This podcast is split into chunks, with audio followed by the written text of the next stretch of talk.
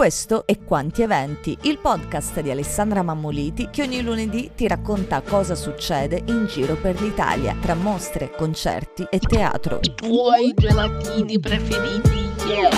La tua nuova pozzina. I tuoi gelatini preferiti.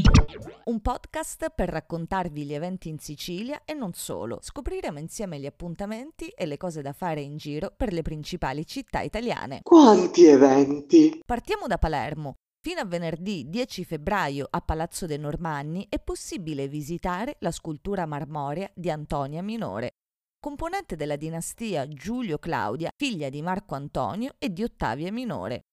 Viene chiamata minore per distinguerla dalla sorella maggiore dello stesso nome, che sposò un Lucio Domizio Nobarbo e fu la nonna paterna di Nerone. La scultura è esposta all'interno di Meta, spazio inaugurato a settembre 2022 dalla Fondazione Federico II di Palermo, per rinsaldare il rapporto tra memoria storica artistica e i visitatori. Quanti eventi! Ci spostiamo a Bologna, città ideale per ascoltare nuova e buona musica. Giovedì 9 febbraio al Gran Bisky Point arriva Teresa Wong con il suo violoncello. Cresciuta nello stato di New York, Teresa Wong mescola la musica classica a elementi contemporanei.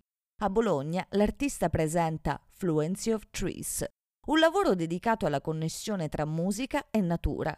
Secondo l'artista, infatti, esaminare armonie, accordature e risonanze tra violoncello e voce è un atto vibrazionale di ricerca di nuove modalità di relazione reciproca con l'ambiente che ci circonda. Quanti eventi! In replica fino a mercoledì 8 febbraio al Teatro Ambra Iovinelli di Roma, Poiana e i suoi fratelli, di e con Andrea Pennacchi, che porta sul palco il personaggio avido del nord-est che ha trovato fortuna grazie agli esilaranti monologhi del venerdì sera a propaganda live. Quanti eventi! Chiudiamo il nostro giro a Milano. Qui martedì 7 febbraio al Parco Gallery si presenta Ritratti grafici, curato da Maria Angelo Di Pierro e Marco San Micheli.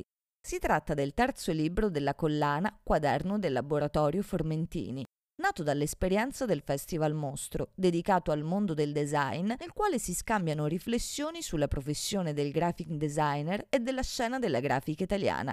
L'evento gratuito è organizzato insieme a Fondazione Arnoldo e Alberto Mondadori. Buon divertimento!